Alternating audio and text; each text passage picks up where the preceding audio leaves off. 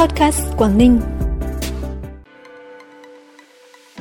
Kỳ nghỉ lễ Tết Dương lịch toàn tỉnh không xảy ra tai nạn giao thông nghiêm trọng. Chương trình Tết Thợ Mỏ Xuân gắn kết năm 2023 sẽ được tổ chức vào ngày 6 tháng 1 là những thông tin đáng chú ý sẽ có trong bản tin hôm nay, ngày 3 tháng 1 năm 2023. Sau đây là nội dung chi tiết. Sáng nay ngày 3 tháng 1, đồng chí Đỗ Thị Lan, Phó chủ nhiệm Ủy ban xã hội của Quốc hội, đại biểu Quốc hội tỉnh Quảng Ninh cùng đoàn công tác đã thăm chúc Tết cho công nhân lao động có hoàn cảnh khó khăn tại khu công nghiệp Đông Mai, thị xã Quảng Yên. Tại chương trình, đồng chí Phó chủ nhiệm Ủy ban xã hội của Quốc hội đã thăm hỏi tình hình đời sống, việc làm của công nhân lao động tại khu công nghiệp Đông Mai, đồng thời đề nghị các cấp ủy Đảng, chính quyền, các tổ chức đoàn thể, các đơn vị doanh nghiệp trên địa bàn thị xã tiếp tục quan tâm hơn nữa đến việc chăm lo đời sống vật chất tinh thần của người lao động, tổ chức nhiều hoạt động phong phú thiết thực chăm lo cho đoàn viên và người lao động nhân dịp Tết Nguyên đán Quý Mão 2023. Trong dịp này, đoàn đại biểu Quốc hội tỉnh Quảng Ninh, Tổng Liên đoàn Lao động Việt Nam đã trao tặng 100 xuất quà cho công nhân lao động khu công nghiệp Đông Mai với tổng giá trị 130 triệu đồng. Từ ngày 1 tháng 1, lực lượng chức năng phía Việt Nam và Trung Quốc đã làm thủ tục thông quan hẹn trước cho hàng chục phương tiện xuất nhập khẩu hàng hóa qua cửa khẩu cầu Bắc Luân 2 thành phố Móng Cái, chủ yếu là mặt hàng nguyên liệu sản xuất và hàng sợi của tập đoàn Tech Home. Được biết trong hai ngày đầu năm 2023 đã có gần 4.000 tấn hàng hóa được xuất nhập khẩu qua lối mở cầu phao tạm km 3 4 Hải Yên Móng Cái. Hàng xuất khẩu chủ yếu là bột sắn, hàng khô, hải sản đông lạnh, hải sản tươi sống, hoa quả, còn hàng hóa nhập khẩu chủ yếu là vải, các loại hàng tạp hóa.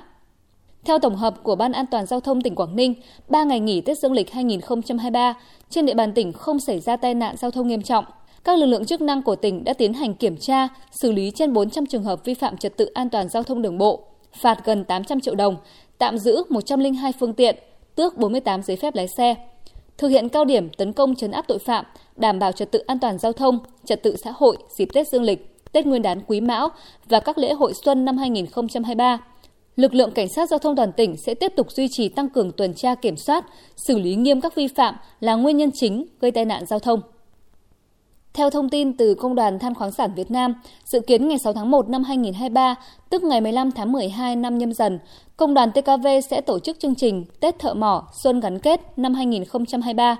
Chương trình được tổ chức tại quảng trường 12 tháng 11 thành phố Cẩm Phả, khu tập thể công nhân công ty than Hòn Gai, thành phố Hạ Long và công ty than Mạo Khê.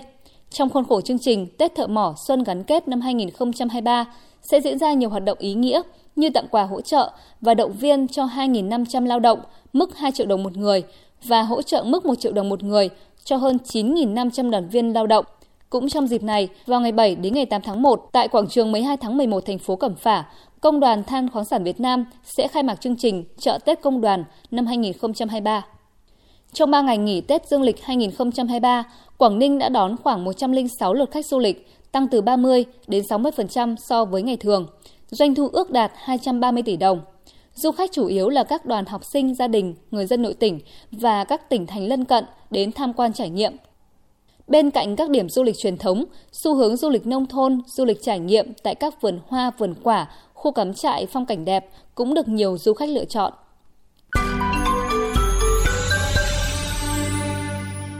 Bản tin tiếp tục với những thông tin đáng chú ý khác. Liên Bộ Công Thương Tài chính vừa thông báo điều chỉnh giá bán lẻ xăng dầu từ 15 giờ ngày hôm nay, ngày 3 tháng 1.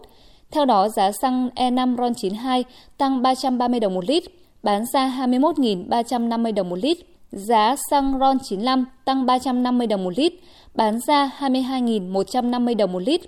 Trong khi đó, giá dầu diesel giữ nguyên ở mức 22.150 đồng một lít, dầu hỏa tăng 600 đồng một lít, bán ra 22.760 đồng một lít.